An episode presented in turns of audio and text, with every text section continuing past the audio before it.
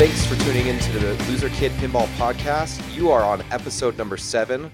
I am your host, Josh Roop, here with my co host, Scott Larson. How is it going today, Scott?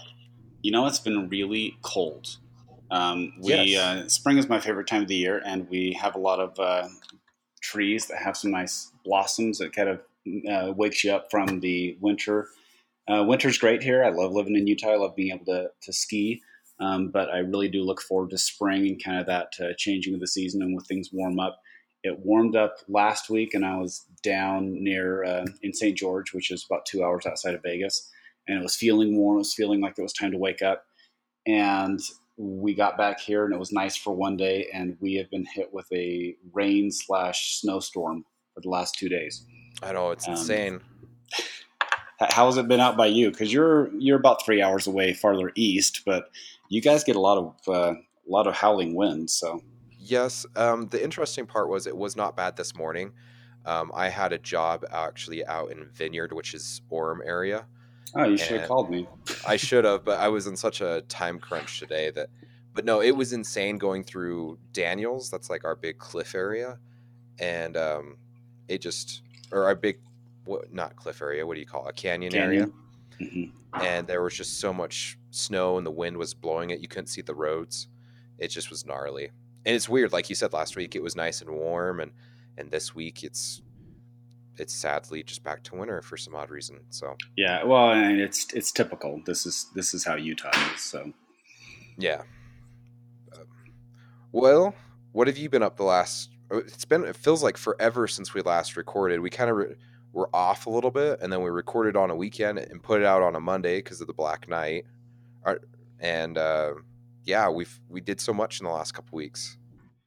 yeah, no, it's it's it's been good. Um, we uh, well, let's jump right into it. So we actually recorded. Um, we recorded after Texas, and we were able to talk about different things. And I may actually have some different takes on on some perspectives uh, that I I may have ranted a little bit that Stern didn't release anything and really kind of uh, neglected the Texas uh, Pinball Festival show.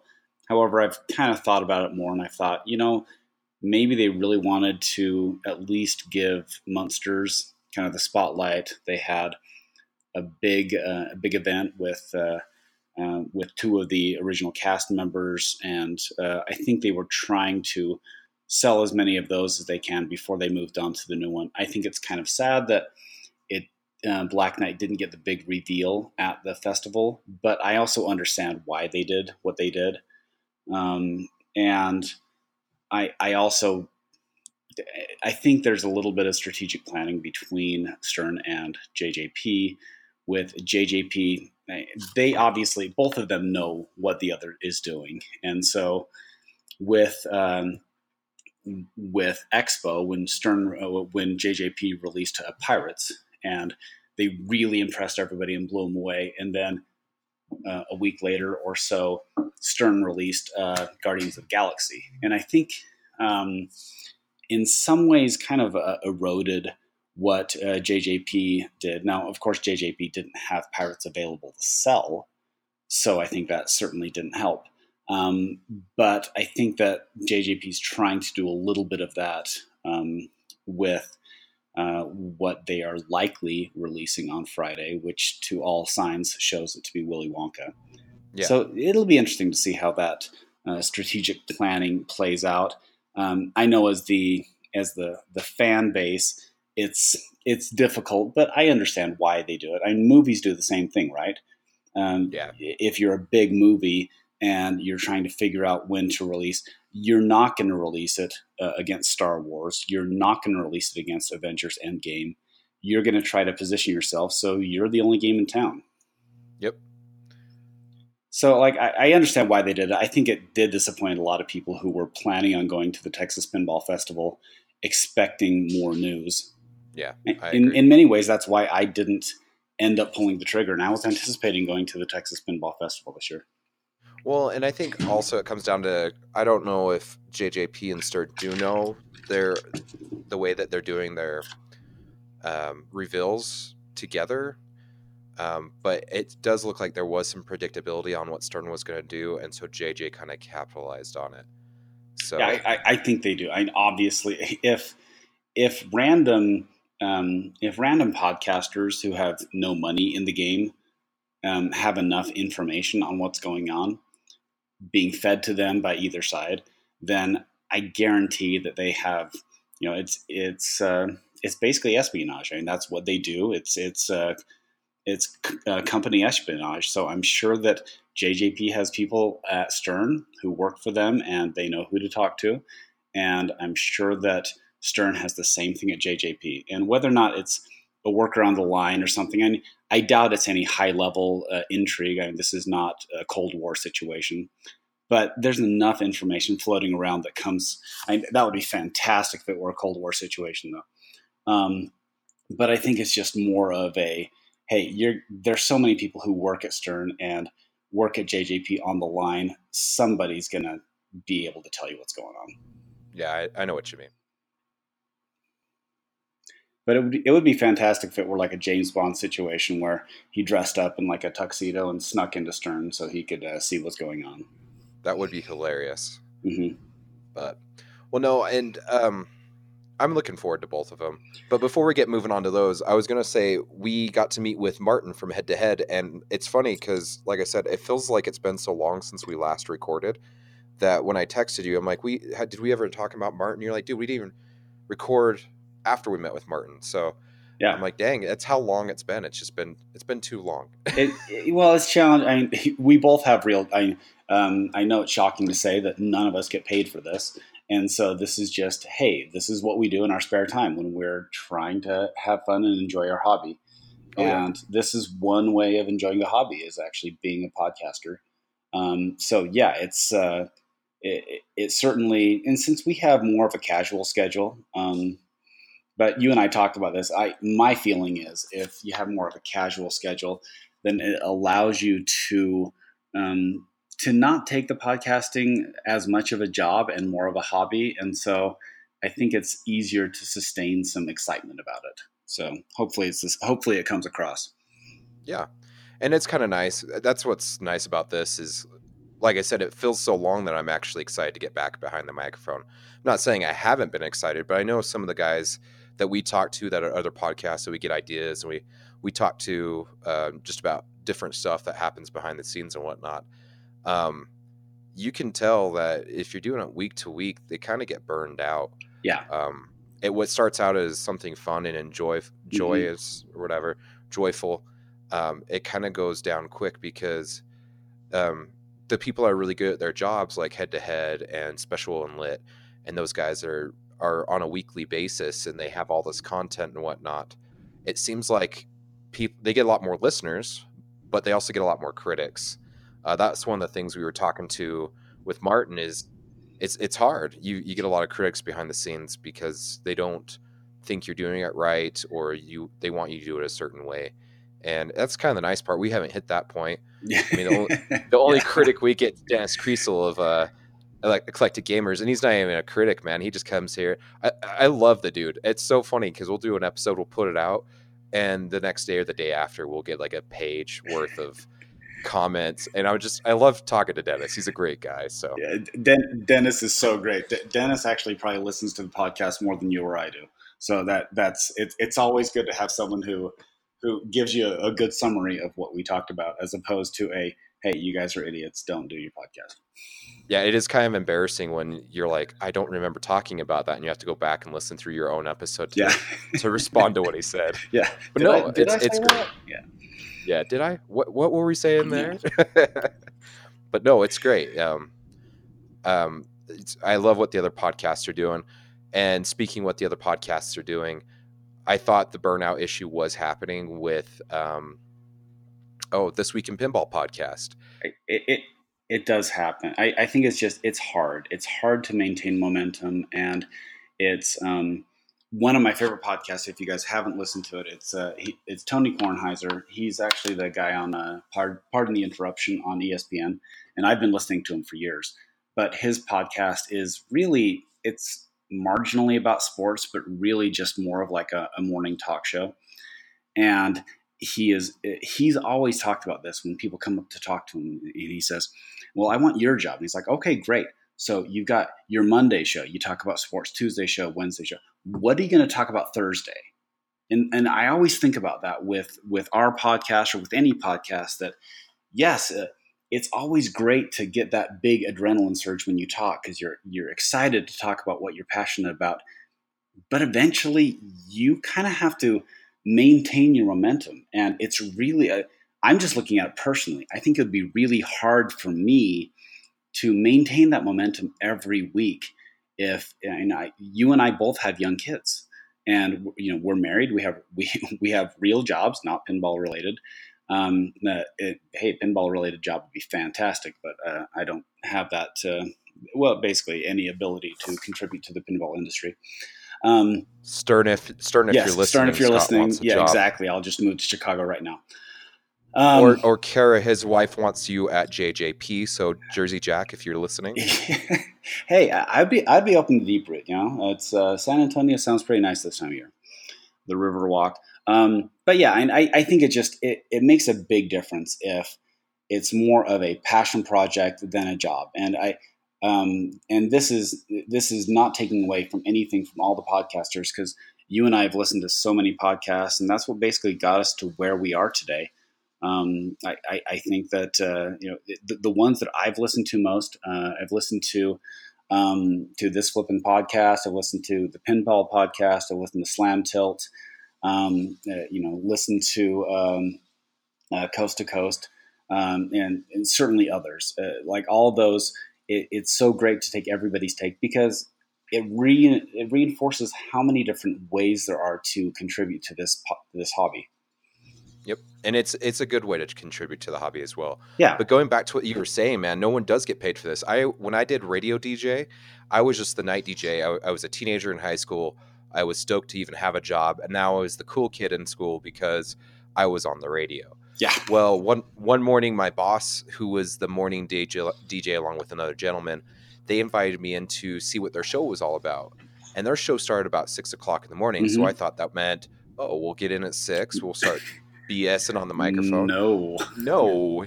He they were there before me, and I got there at four in the morning. They were already printing off papers. They were highlighting stuff. They were talking about this, talking about that. They wanted to know what they should be covering, what they shouldn't be covering. This was just a typical Tuesday morning, and this does go back to that's their daytime job. That's what they have to do, and so they're getting paid to do it. So it's not as hard to do when you're actually making money at. Now these guys like head to head, Special When Lit uh, just your weekly podcast this week in pinball, they don't get paid to do this, and a lot of them spend their most of their free time looking for information to bring to the forefront, and it's very impressive. I really take my hat off to those guys. But going back to what I was talking about with this week in pinball, if I know you didn't listen to this episode, but I was listening. Well, I haven't to listened to it. Pinball. Yeah, I've, I, I, have been out of town, so I've been a little busy. I'm, i need to catch up. So last week, April first, I put on the episode. It says that Dennis Kriesel and Ken Cromwell for Special Lit is on the episode, and I figured they're just with Zach. And they started off, and they're like, "By the way, Jeff Patterson said that Zach's not as dedicated to this job as he should be because he's got other commitments. So they've kicked him off, and now Dennis and Ken are now the official hosts. They're quitting Eclectic Gamers. They're quitting Special When Lit, and I'm I'm kind of mind blown at this point because it kind of made sense because Dennis and Ken are kind of one of the staple co-hosts with Zach, so I'm like, okay, that makes sense. The thing though, the thing though that threw it that I knew it was a joke by time I got to the end of the episode was the fact that Dennis was laying it on so thick. Right.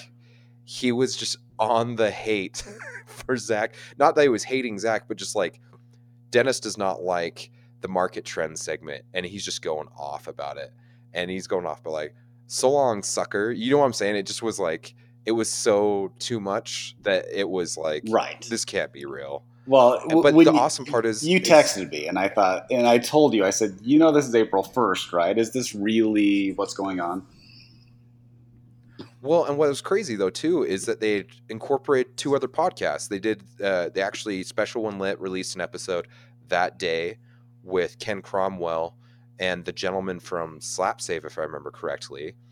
And they said they were going to do their new podcast. And then Zach Meny ended up going to Slap Save along with Jason Fowler, if I remember correctly. Yeah. And they did their own episode too. So it was really impressive. I mean, step back for a second. These guys are all doing this as a hobby and they coordinate. It, it's hard to get two guys together, but they coordinated six guys for a joke. Yeah. And it was fantastic. It was, I, I knew it was a joke, but I just thought it was wonderful. It's crazy to see someone do that. And I really appreciated the amount of work that went into that. It was fantastic. Yeah. If you guys haven't checked it out, I highly recommend you go check out all three episodes because it was just great. It, it, it really does. Uh, it kind of boggles the mind how much uh, energy that they did for their passion project, and certainly it, it's it's great that in this small little corner hobby we have such motivated uh, people to to really bring great content for free. I mean, really. Um, also, since we've last recorded, we listened to Head to Head, and Jeff Riviera, our good friend from the Pinball Podcast, was down there. Okay, Jeff Jeff Rivera. Riviera sounds like he's part of a, a Vegas show, you know, strip show. But yes, Uh, he no, he's actually part of a mariachi band. be fantastic. No, sorry, I've got a kid. I've got a kid on my team, and that's how he pronounces it. Is Riviera? Sorry, I'm a soccer coach on top of everything else. And his his last name, he said it's spelled just the same way as Jeff. Oh, really? And so he says he, he adds an I in there, huh? yeah, the way that well, they're Hispanic, I guess. I don't know. So he says they say it that way. Anyhow, I, I'm sure Jeff. I'm sure that's the origin of Jeff's name too. But you know. So uh, Jeff Rivera of the Pinball Podcast went on with Martin, and I thought it was a really good episode. Yeah, it was Uh, I great. thought those guys did great. yeah, Je- Jeff's a great podcaster. I've always loved uh, listening to him and and meeting him in person. He's just as genuine in person, and just like you said, uh, we. Um, well, uh, I, I got a text from someone who was at the Texas Pinball Festival, one of our uh, Utah friends, and he sent a picture with him and Martin and said Martin was going to be in town in, in Utah for business right after the Texas Pinball Festival. And so you got a hold of him and I, you know, I messaged him too and you messaged him and I said, Hey, we, we'd love to get together. Uh, you can work it into your schedule. And we actually were able to coordinate and go to one of the, uh, the local, uh, the local pubs out here that uh, run pinball. It's kind of a hipster pub that's run by one of the uh, the main guys, actually the guy who who was on our podcast, I think episode three or four, uh, Dan, and he has uh, games there with uh, Mike Lund, uh, who was our state champ. Um, and it was really great to meet up with Martin and actually meet with him and just talk to him about uh, basically what he does and what he does in pinball for uh, the land down under. So that was great. Well, and the funny part about all that too is when I was texting Martin, I said, "Where are you located at?" Because I, w- I just automatically assume it's Salt Lake because with business venture, the biggest business business capital is between Provo, Utah, and Salt Lake. Right. Like it's going to be in that area. So, so when he said Ogden, Utah, and I said, "Well, if you'll commit." I will drive up there, and he's like, "Okay, whatever," you know. hmm And I'm, I'm like, "But you have you have to meet me in Salt Lake because Ogden is four hours from me. So if, if I can get him to come down to Salt Lake, I'll do it. Yeah. So he's like, sure, whatever. So it was funny because I, I showed up there that night. We were talking, we were BSing, we were having fun. And at the end of the thing, I'm like, I got to get going. And Martin's like, why, dude? It's like nine o'clock, nine thirty. I said, I got to make the travel home. And he's like, you seriously drove three hours out here for me? Yeah. And I'm like, yeah, dude. Like I wanted to meet you. Like I'm fanboying a little bit. Yeah. I mean, that's the reason we got into this is because I really appreciate what Head to Head did for the podcasting scene. I think they really elevated to a higher level when it came to their product. Yeah. And so it's funny because everyone always teases, they're like, give Martin a hug at Texas Pinball Festival because he hates them. And when Martin's like, you seriously drove three hours, that deserves a hug. Yeah. So I thought it was really funny that Martin had to hug, hug me because Wait, he didn't hug I you. drove three hours. He gave you a kiss on the cheek. No. He did give me. I yeah. It says it in the Bible. Greet everyone with a kiss, right? right. Yes, exactly. Right. Anyway, Yeah, no, Anyway. it, it, but no. it was hilarious. He, he was great. yeah, he was great. He was. It was great to uh, talk to him. So Yeah, and it was it was really great talking to him. And he he literally is genuine is as genuine in person as he comes across in the podcast. I mean, he's just a fun guy. That he's a guy that you want to hang out with. And there's a reason why. Uh, since uh, Ryan C has uh, pulled back a little bit from the podcast, that he's had no problem getting other people on the podcast. And by the way, we are going to be special guests on the podcast this Friday night.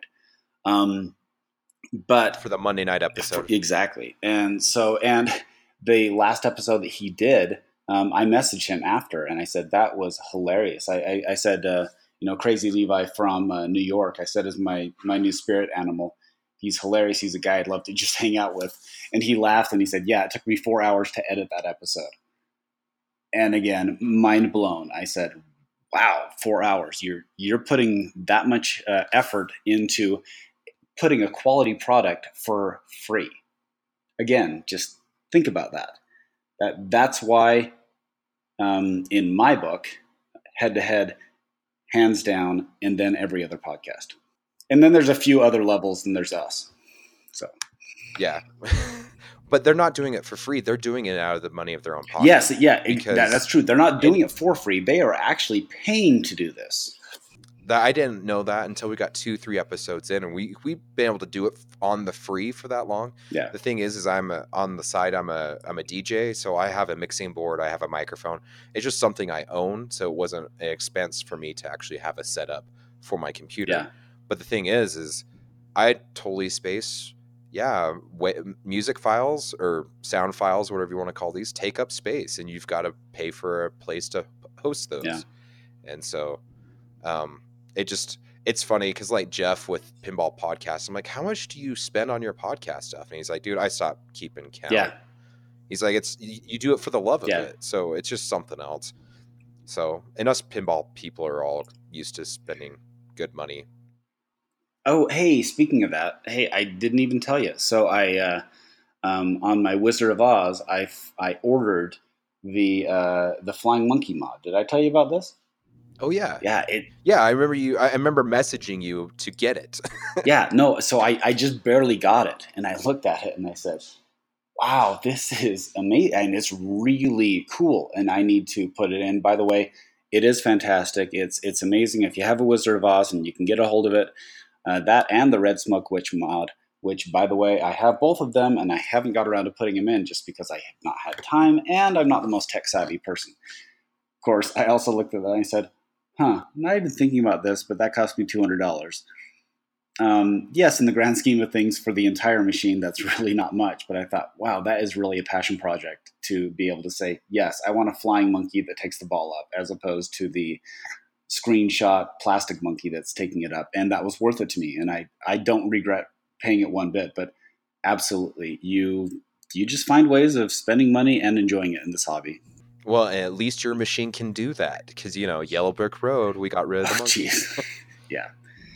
Anywho, let's. let's oh yeah, no, but... I, like I, okay. By the way, that that being said, um, I have heard the Yellow Brick Road is fantastic in person. It is glittery, it is shiny, it is yellow, and I'm sure they'll find uh, at least 200 buyers for that. And I hope they sell. I, I hope they sell a thousand of them because I really like having um, at least a plausible competition for Stern. I mean, I, the numbers don't really generate that, but and I actually put a, a little post up for the um, for the few people that are following us right now. But I did say, hey, sounds like uh, they're um, releasing Wonka this Friday. Is this really the time when when uh, JJP can compete with Stern for a a release? And what I'm saying is that if they release Wonka, are they going to be able to sell the three to four thousand that Stern is selling? Because you know when when you add all the Stern stuff together, I mean having and Stern's releasing for a year. If they release one a year and be able to do those numbers, at least you have some sort of a competition. Like right now, we have a theoretical competition because JJP people forget they've only released four games. Yep and they've been out since 2012. 2012. If I remember correctly, yeah, when they so in seven years they've released four games, and uh, again, I, I, love it. I love that they have elevated the game. I, you look at once JJP jumped into the market and how much Stern has really elevated their game from World, you know, World Poker Tour. Uh, th- that is, it is light years ahead of that. Well, what I find interesting about this whole situation is I got thinking about this today because you, uh, you hear Wonka, you start asking what's the price going to be, and okay, okay, well you well you kind of jump, you kind of you, you actually you you buried the lead. so we haven't even talked about well, we haven't even talked about that Wonka is likely the title is going to be released. Like all signs point to it. But yes, so no, well, okay, hold on, sorry. Well, let me let me roll this back just two Sure. seconds. So I'm like, how much is this going to cost? And he said, if we follow Pirates, it'll be eighty five hundred. Uh, the that's the standard. The LE will be the ninety five, and then the collector's edition is 12, 12 5. But those aren't set in stone. He cannot confirm nor deny that's what's going to be Mhm. because you know how it is the NDA. Well, if you get thinking about it, how much is an LE through Stern? yeah, no, an LE three Stern is nine thousand. Absolutely. Yeah. Which is crazy to me because J- pretty much JJP's base model is the price of Stern's high end model. Granted, you take a couple out like Beatles and Batman 66, but it's just it's crazy to me that you can tell JJP is going for the home market. There's not very many JJP games here in Utah. I don't know outside of Utah if there are. Uh, I know of a dialed in on location if it's still there, and I know of I think maybe two pirates on location, and that's it. Yeah, I know some, and I think there are some enthusiasts. Now, uh, okay, let's be honest. At least in uh, even in Utah and other markets, um, I guess you can take out some of the hot markets like uh, Seattle and Portland and New York and maybe uh, um, Chicago. You probably have one to two pinball locations.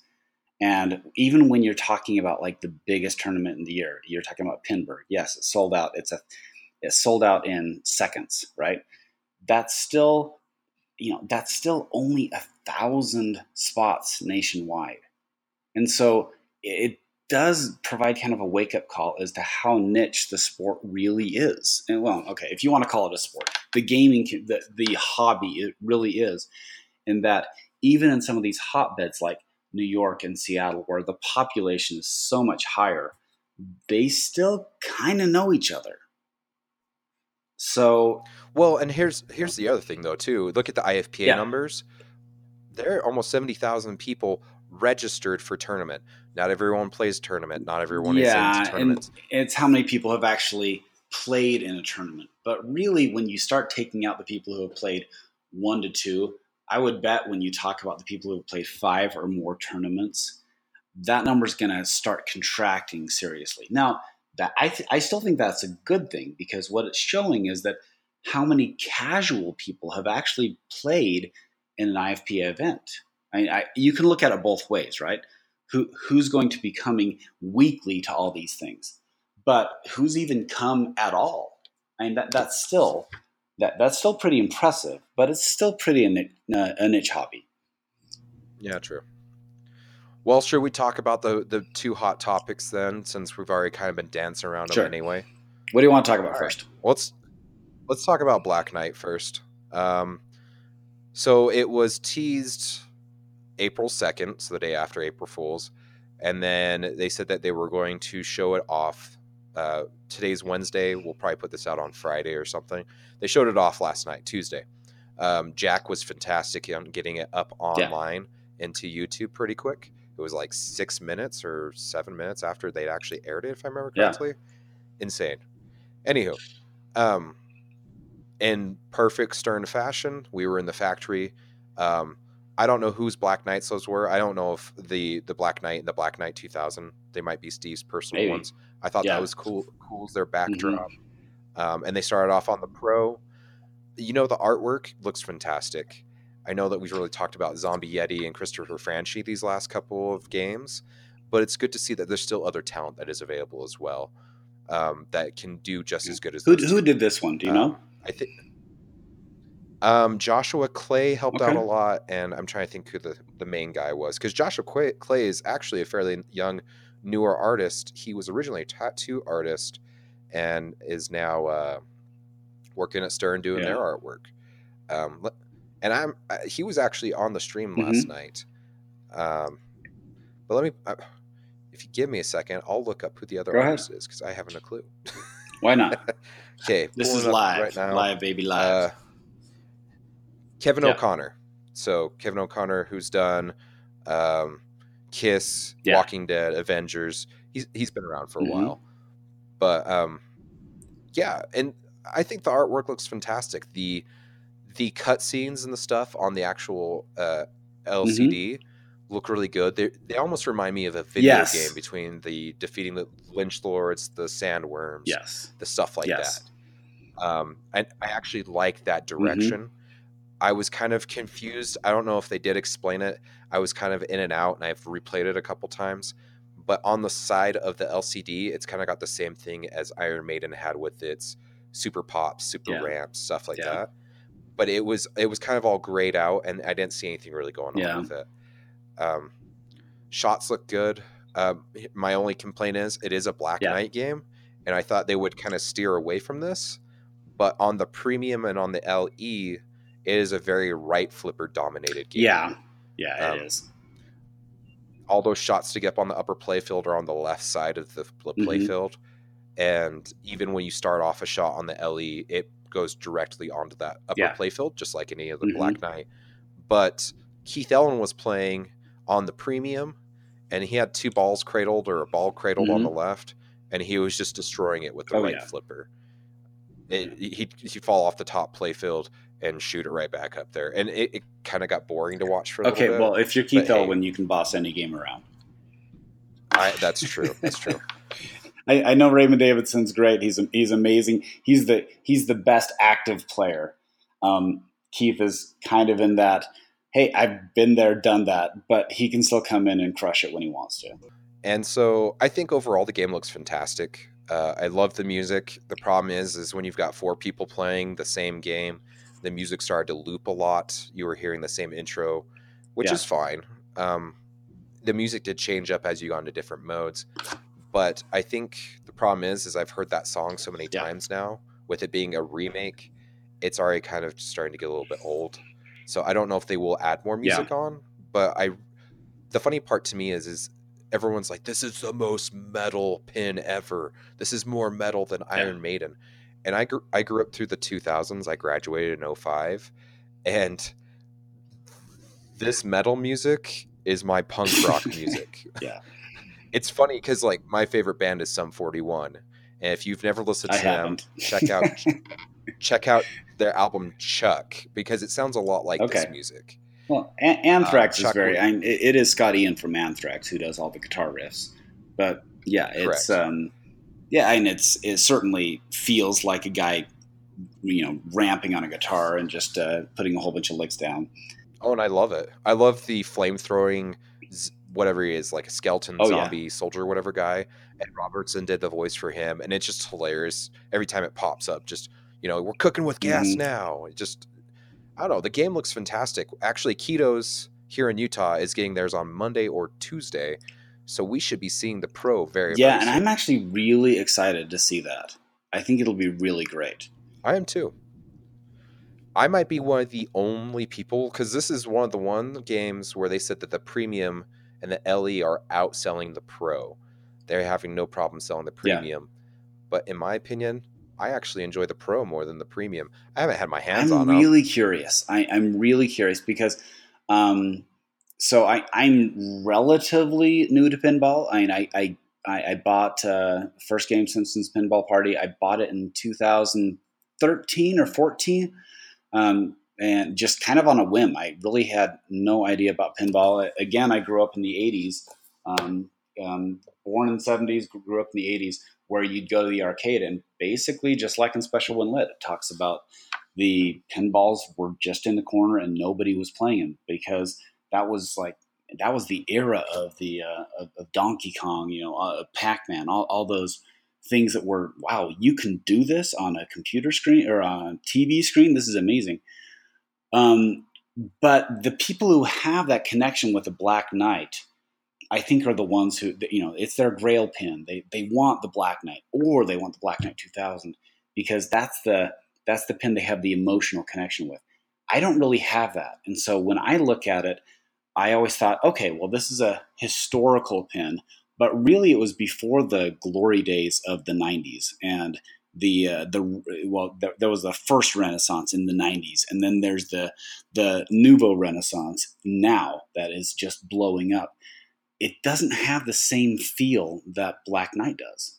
It's a very specific feel type of game. and so the people who really have that connection, I think you have to have the premium. Like there's no, or you know, the premium playfield or the LE. There's no other question because that is what it is. You're channeling that.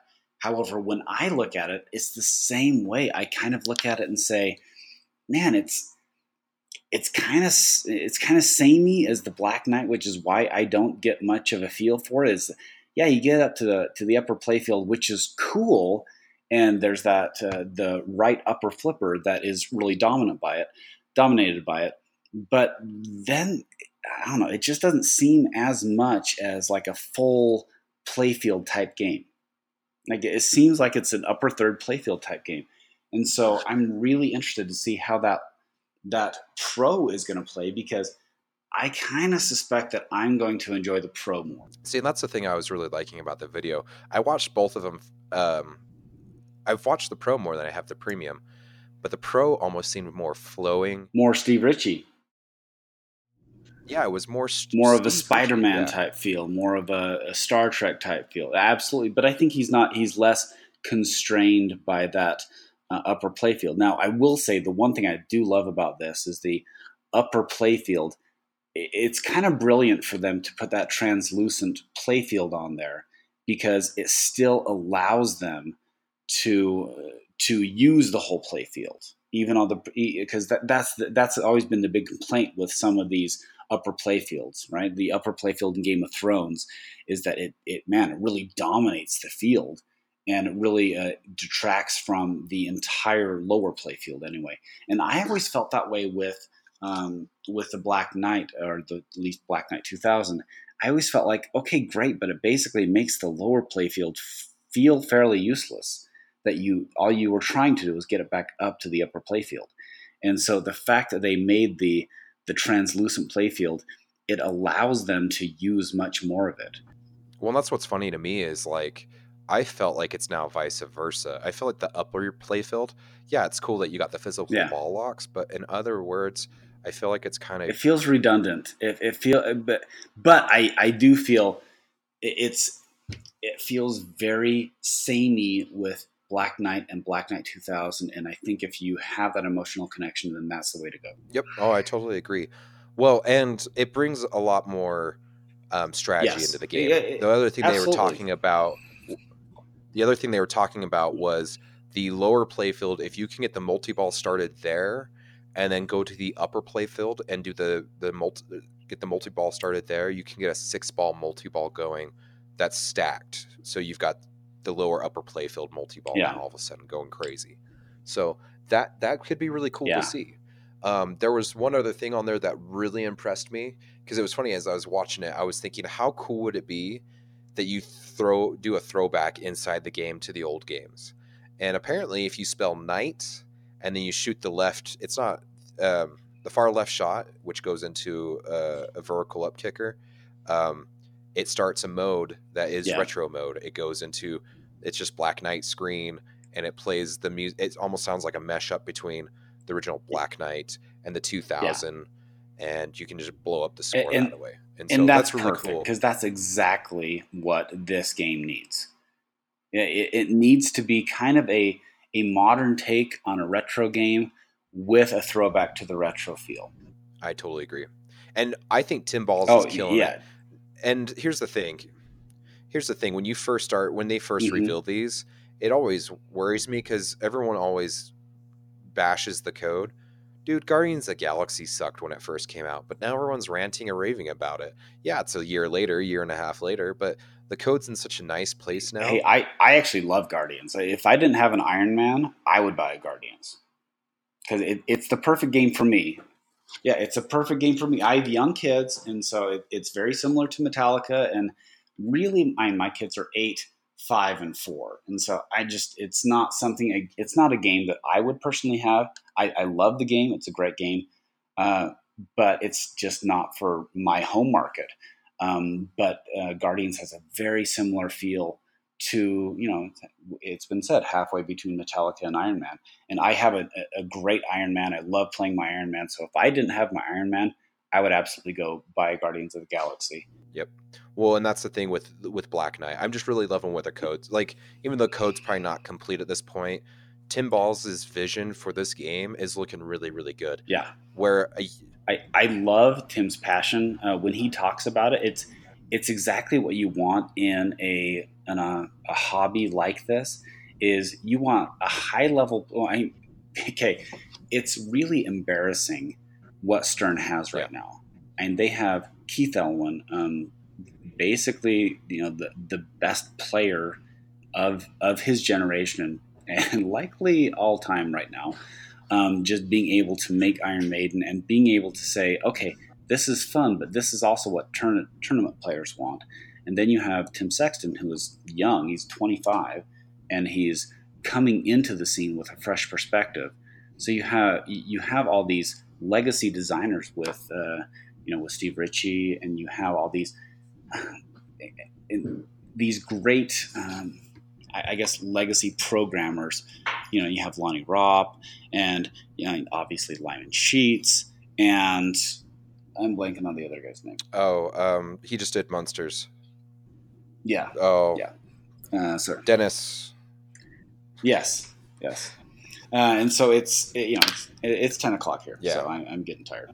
Uh, but yes, all of them are great, but they've all been in the industry for thirty yep. years, and so it's great to see a new take of of what Tim Sexton's doing, and also with uh, with what uh, Keith Elwin's doing. I mean, it just it freshens things up. It, just you know it, it, it, obviously the Beatles and the Rolling Stones are great bands, but you need those newer bands that are coming out to kind of keep things pushing forward, so they don't just keep repeating.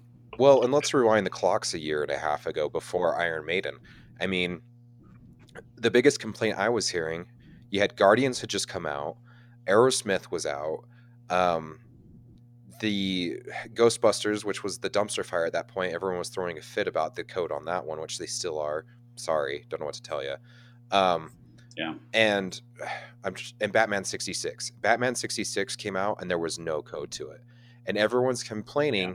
that they need to start buying up coders. The only guy that knows who's doing this job down there is Lyman Sheets you can tell the difference between a Lyman Sheets game like Walking Dead versus whatever the other game it was. Um, and sorry, it just hit me. It's not Dennis, it's Dwight. Anywho. Dwight, sorry. you're right, right, right. Dwight. Dwight. Anywho. Sorry, I, I, was actually, while you were talking, I was trying to look it up to figure out who So, year and a half ago, people were complaining, yeah, the artwork's caught up, the designs have caught up, the code now needs to catch up. Well, here we are, year and a half later. Tim Balls, Boom. 25 years old, killing it and crushing it. You yeah. can see the vision he has. And Lyman's killing it with I mean Batman 66, the code on that is fantastic now. Dwight I think did good on Monsters.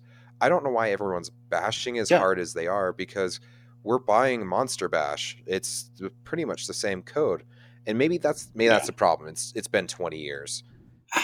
You know, I, I okay, here's the challenge. It, the one thing Dwight does, which I do love, is that people always say, "Hey, we want innovation in pinball." Well, he's trying that.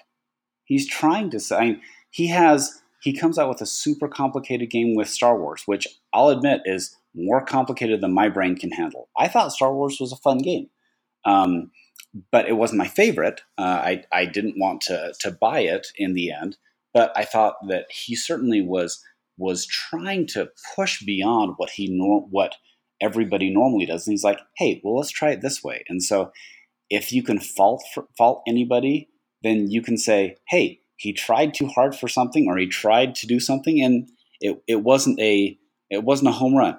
Okay, but he he hasn't struck out on anything. I would say that he still does a solid well, game. Well, here's the other thing too. Monsters has been out for three months. Why are we crucifying the man for three months worth of code when Guardians came out and there was pretty much no code, or Batman 66 and there was no code. I mean, give it a year. I mean, well, it, there's always a there's always a, a uh, once people start playing the game, there tends to be a, a reevaluation of what was going on. I mean, Iron Man was panned when it first came out, and guess what? The Iron Man code isn't that deep. No. I, I'll put it this way: if I can get to the to the wizard mode, I guarantee it is either that I put the rubber bands of the outlanes, or in straight down the middle, or the code's not that deep. Yeah. And really, the code's not that deep. It's still a fun game. It doesn't matter if there ends up being a somewhere over the rainbow mode or there's no Valinor. It doesn't matter as long as it's still fun and you can still compete with it. I mean, look at how deep something like uh, Total Nuclear Annihilation is. It's not. It's the same thing. It's destroy nine reactors, but we all think it's fun, and so what are you what are you shooting for? It, as long as it, it can be a it, it, can be a tournament game, it can be a casual game, it can be a home game, it can be a location game. It's it seems impossible for someone to universally love something unless, of course, it's Lyman Sheets because they're just going to say, "Oh, well, it's Lyman; he does amazing stuff." Okay, fine, but when Walking Dead came out, no one liked it either.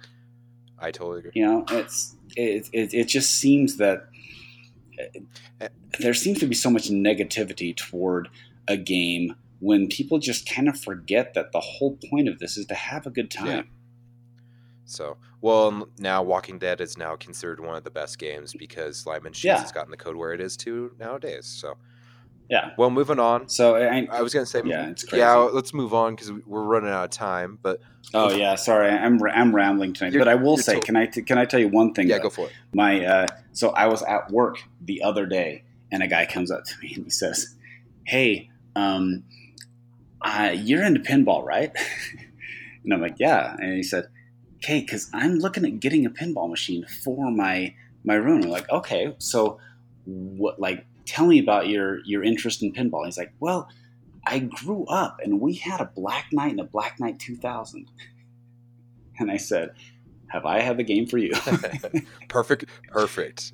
I will. Perfect time. Yeah. I said they just barely announced Black Knight, and and I've been texting back and forth with him, and he's really excited. I did caution him. I said, now by the way, the rule number one, and this is what I learned from the Buffalo Pinball guys: never buy a game you haven't played. Yep. So make sure you buy you play the game and see okay is this what i really want? But he's super excited for this and i'm going to take him up to Keto's when uh, uh, when they have the black knight and he can look at it. But of course he's a legacy guy and so he he's watched the streams uh, in nerd at heart like me and he said i you got to have the upper playfield. I'm like yeah for someone like you absolutely. Yep.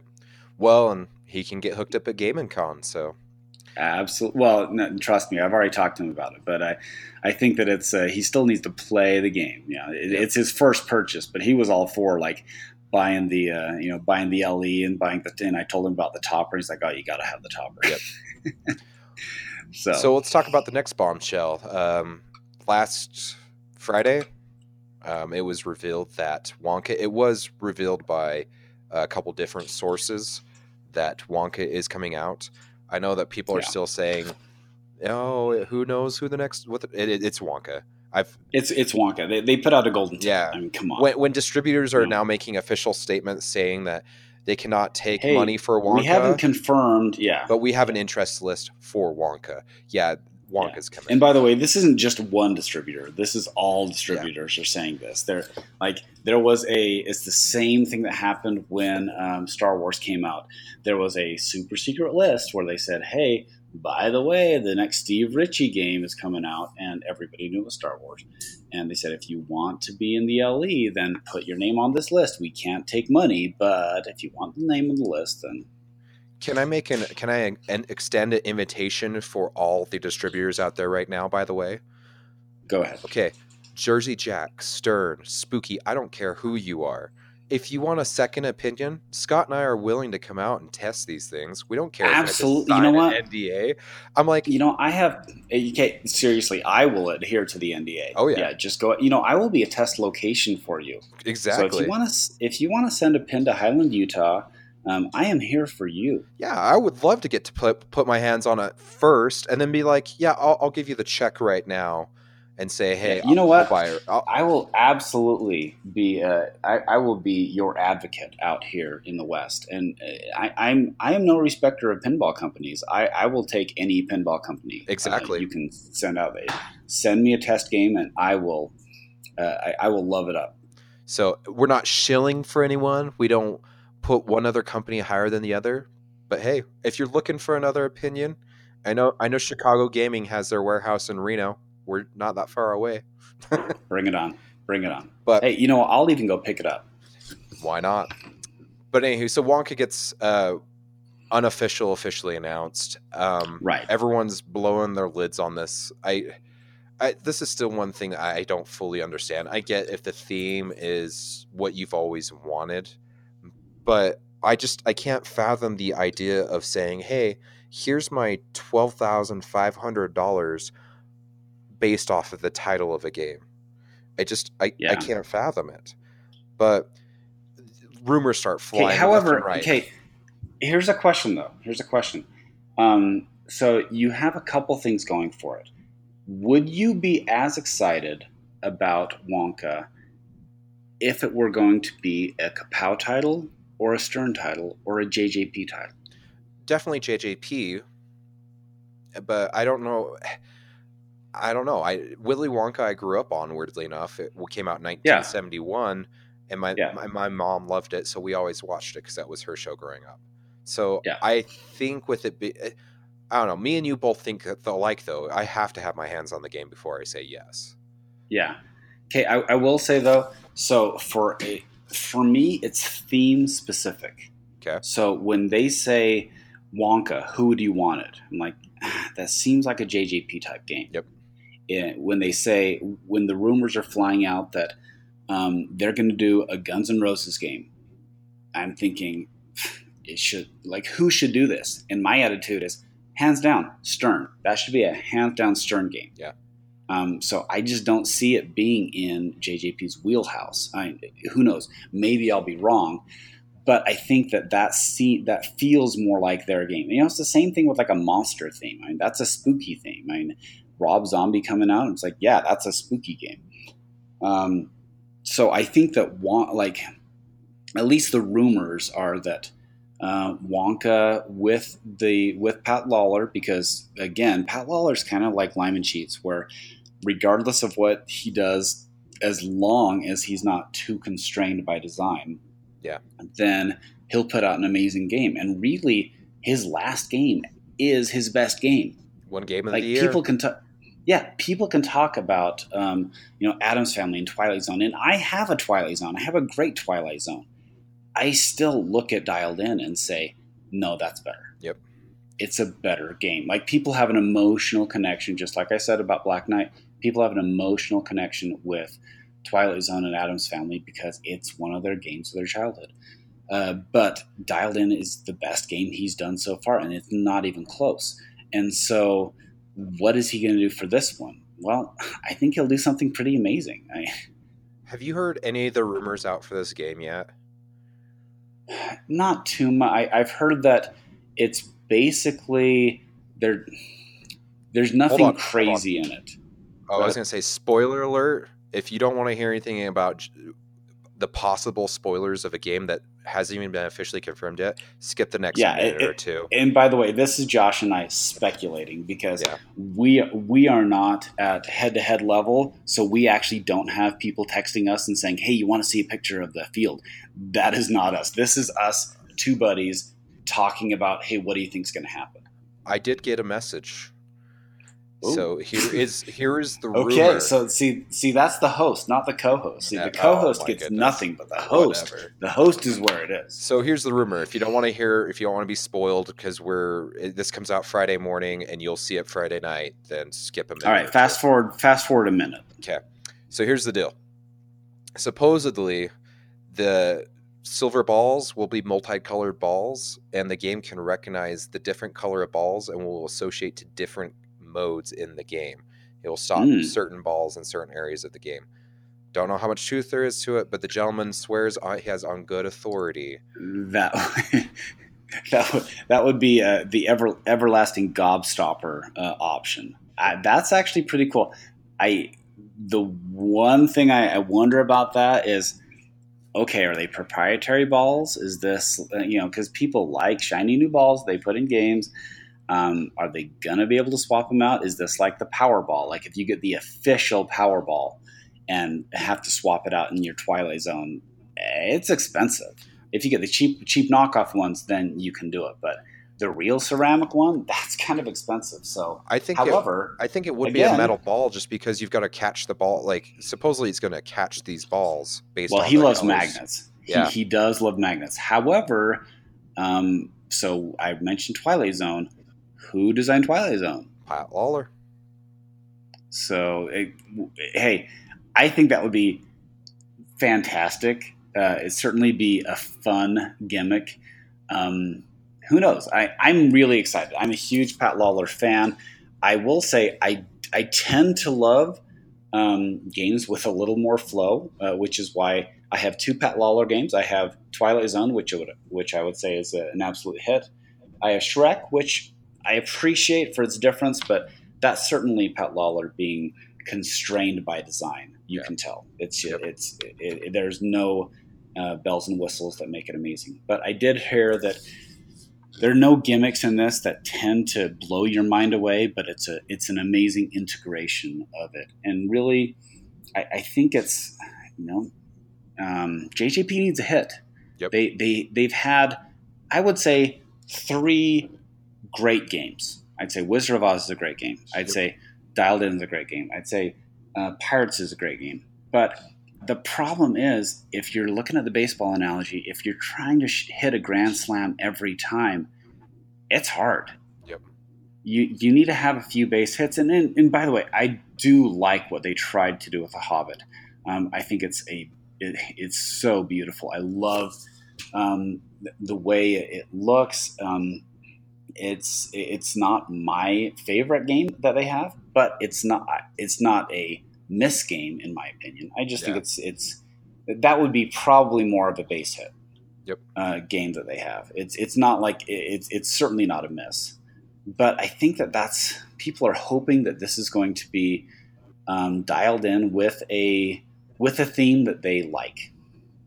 I agree. So, I don't know. I'm excited. I'm excited. I've been singing um, the Pure Imagination song Wonka sings yeah. he's going. I've been singing that all week long. I'm driving the driving my secretary nuts down at work because she. There you go. But I'm I'm excited for this game. I'm excited to see the possibilities of what it can be.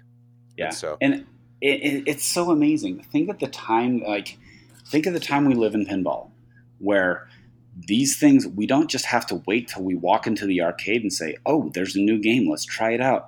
I love building the anticipation of this. I love saying, "Hey, what are the possible themes?" Now, I also um, I I haven't seen any leaked playfield pictures. I haven't seen any leaked art, and really at this point, I'd like to avoid it because just like Martin from the slam uh, from Head to Head, excuse me, uh, he says I don't want to ruin the excitement. If I yep. know everything, that I, I want to be wowed, yep. and I'm I'm feeling just like him. I want to be wowed by this thing.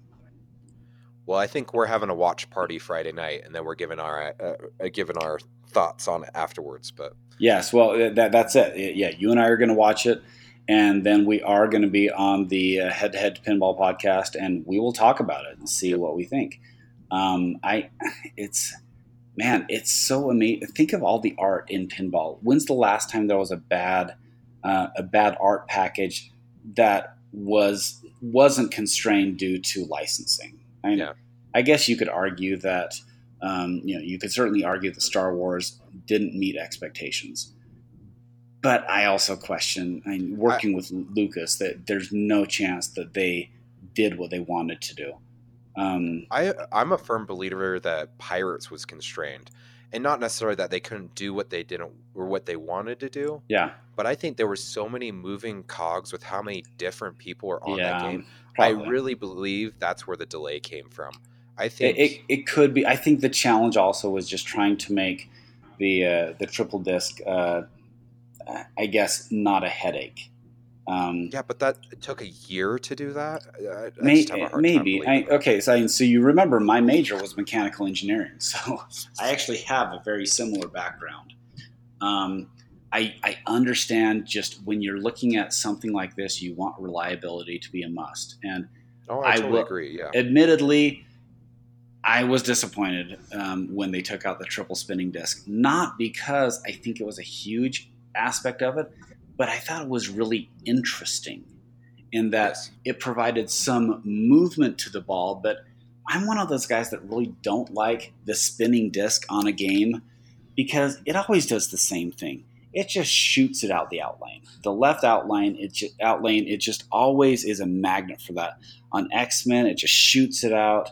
Um, all those games, I'm just I'm just kind of rolling my eyes at. Uh, it, all it does is just it shoots it the same way. So I thought that with the triple spinning disc, it provided a variation of movement, but it was more interesting than it was the other thing. Now, I think they recovered well by not having that disc in there and saying that yes, they can put that that image on the back screen, which I thought was a really nice save.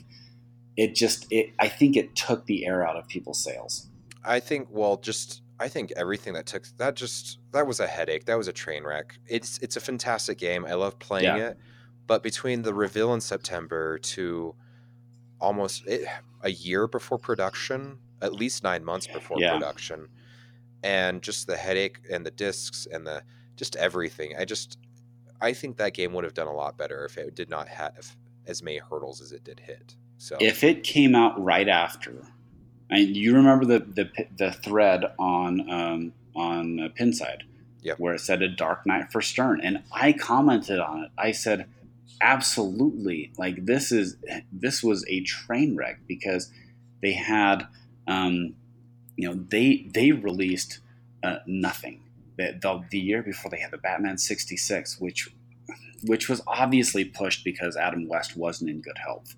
Yeah. And so they were trying to push that ahead and it just it looked like Stern was really floundering compared to JJP and when JJP came out with Pirates that was a fantastic reveal. And then it was The Empire Strikes Back. Yep. Like after that Stern just cranked up the volume and they just released good, I mean, not necessarily great game, but good game after good game after good game. And they've had some really great hits. Um, I think Guardians has really come into its own. I think that uh, Iron, um, excuse me, Iron Maiden has really come into its own, and I've actually grown to appreciate Deadpool. And I know that people thought it was clunky at first, and I think it feels different just because again, I'm not Keith Elwin, and it's hard for me to hit some of those shots, but it still felt like, man, this is a good game. and that's all in the time that that JJP was chasing, trying to release something. Yep. You can't sell something you're not selling. You can't make any well, money. That's what my biggest hope is for Jersey Jack. I hope this. I hope Pat Lawlor has designed something that's just blows our mind, that it just plays like butter, and that yeah. we love it. That this theme is perfect and on top yeah. of all that, after everything's said and done, we get them soon. Uh, that is one of that's one of the things I fear for. Uh, the rumor is is they'll show this and then it won't ship for six months. I and, you know what I would be shocked. I would be shocked. I think that they the reason why they stopped Pirates is because they learned from their errors with I mean the previous. I would say dialed in. They shipped actually relatively quickly. Um, but you remember after the dialed and dialed in was a horrible reveal because yeah. I, I remember watching it. And I remember watching it too. Yeah, and I thought, wow, uh, okay. And I I even texted the distributor that I that I know, and I said, "What do you think about it?" And he said, "Nah, I think I think it's like it's like your grandpa trying to appear cool." Yeah. And trying to connect with a young audience, and I I still see that. I even though I think it's a fantastic game, um, the theme I think is still a little bit of a head scratcher. Um, you, uh, so I, I'm really hoping that this is that perfect nexus and where they can sell four thousand units and say, yes, we can we can play with the big boys. Well, and the other thing is with dialed in, really, if you just change the cabinet artwork, and you could do this yourself. Oh, if you, retheme, to, if you rethemed it, you wouldn't it have would to retheme be... it because it it doesn't does it even say dialed when you start? I think it pops up and says welcome. Yeah, it City. It really should have been Quantum City. I mean, uh, KS and Quantum City. That's really what it should have been. That, that's what we should do because I don't think it says mm-hmm. dialed in on it anymore. We should just start calling it Quantum City and see how yeah. it's received. Yeah, so. but I'm even I'm, the art I think is a little bit it's it's kind of a miss. I mean, no no one's going to look at any of those characters and say that's cool. yeah, so I, I really do. I hope I hope this goes really well for Jersey Jack. I would, I'm I'm excited. I can't yeah. wait. We're we're 48 hours away, and let's do this. I'm excited. I just like I said, um, I've been working with some of the distributors for the Salt Lake Gaming Con that we're doing at the end of June, and I'm trying to I'm trying to get Jersey Jack's new game that we don't know what it is. Yeah. Oh, that would be Uh, fantastic if one came out. That'd be so. that's what I'm working on. So Yeah. that's it, it would be great to have it there. Um, realistically, what I've been told Yeah. is we probably won't see it there because Yeah. Jack probably won't have any for the next four months, is what I've been told. Well, okay, we'll see. Okay. By the way, I'm, I'm I've been watching this Black Knight stream. Who is the dude who looks like he escaped from like an emo Mortal Kombat with a face mask on? I don't know. I was wondering that last night too. Okay. I mean, by the way, I, I can say that because I guarantee no one will ever accuse me of being cool. So at least the guy looks cool. I just kind of wonder about the face mask thing. He kind of looks like Scorpion from Mortal Kombat. You know what's one of the funniest things of that stream last night? Steve Ritchie gets up there. Yeah. Get um not even 30 seconds to a minute on the pin, drains the ball, and his voice, the Black Knight, Yeah. yells yells at him and tells him to play better. Play better. Yeah. It's kind of funny when you're telling yourself that you're sucking it up. That that's fantastic. It'd be like uh. J.K. Uh, Simmons uh, playing uh, Spider Man. I mean, Yeah. that, that's the reason why I love the original Spider Man way more than I like the Vault Edition because I the call outs are fantastic. So, well, we've been running But- for a little over an hour now. We should probably wrap this up. But Yep, sounds good. the topic we were going to talk about, I guess we'll stick it in our pocket and save it for later. Hey, are just so excited for Black Knight and Wonka. What else were we going to do? You know what? You, you have to go where the uh, the hot topic is. And again, we need to save something for our Thursday show, right? Correct. So, um, really quickly though, before we wrap it up, I want to give a quick shout out to Mike Lund. He is our state champion. He went on to the national finals and was in the top eight, and even beat out Steve Bowden. Yeah, So- and, and he and he was uh, taken out by the eventual second place guy. So Yeah, hey, if you're gonna be taken out by someone, you want them to go far. correct. And, Mike, So- and Mike's a great player, and he's a great guy. So he's a great guy. He's the one that runs most of the machines at Ketos, and we're we're pretty proud of the dude. So it was awesome to see him um, take down a legend. So I don't know if Steve would call himself a legend, but we're calling you it. well, Steve. Steve is, Steve is the best ambassador to pinball. No, You know, I we- totally agree. We said that before. There, Steve is one of those guys that you're like, you know what? I want to hang out with you. Yep, we need to get him on soon. Yeah, man, So- Steve, Steve would be great. I'd love to hear about. Uh, well, we didn't even talk about the, the Deeproot stuff, but we have time. Well, we've got some good interviews coming up, so um, Yeah. it's just the problem is is there's so much going on in the hobby right now. It's Mhm. hard to it's hard to pin down schedules between Yeah. us and them. Well, and, and they're busy too. I mean, that's their job. This is our, you know, th- this is our hobby. It's their job. Yep, exactly. So, well, awesome, man. It was great talking to you. Um, if you want to find us, check us out on Facebook. Honestly, that's the best place to get a hold of me or Scott. Uh, just Loser Kid Pinball Podcast. You'll find us. Oh, um, before we wrap it up, I want to ask any of our listeners, all 13 of you, um, if someone has a better design, because I seriously just scribbled with my finger on my phone and then slapped that as our logo. If you got if you've got something uh, way better, ship it into us. We'll give you credit. I don't know if we can give you anything. We'll work on something. we'll give you a don't know. shout out.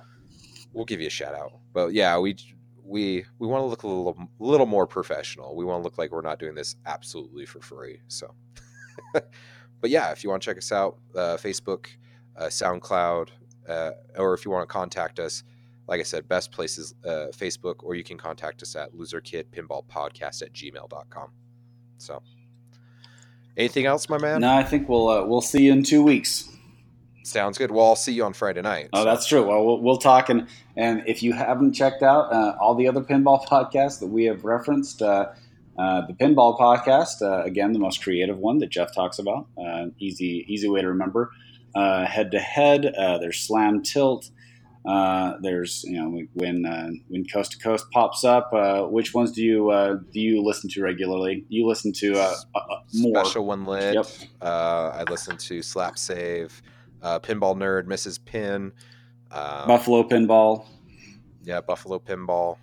Dude, there's so many, and Yeah. they're and they're all good. I, I, I really appreciate it because my job, I work by myself most of the day. I do heating and air conditioning. I, I service stuff, so it's really nice to be able just to put in some headphones and just listen to the hobby. Yeah. So no, it, it's great. Uh, certainly, everybody in the hobby does a does an amazing job, and uh, I I like that this is kind of a uh, this is a an escape from real life. So Yep, yep. Oh, I forgot. Eclectic Gamers. Uh, yes, no, Every- no, eclectic gamers are great. Uh, absolutely, it's uh, it's getting close to eleven just like o'clock, and I'm getting tired. So So, all right, man. Let's let's wrap this up. okay, check us out, and check us All right. out on uh, on head to head this weekend. Sounds good. So, all right, later, man. Okay, we'll see you.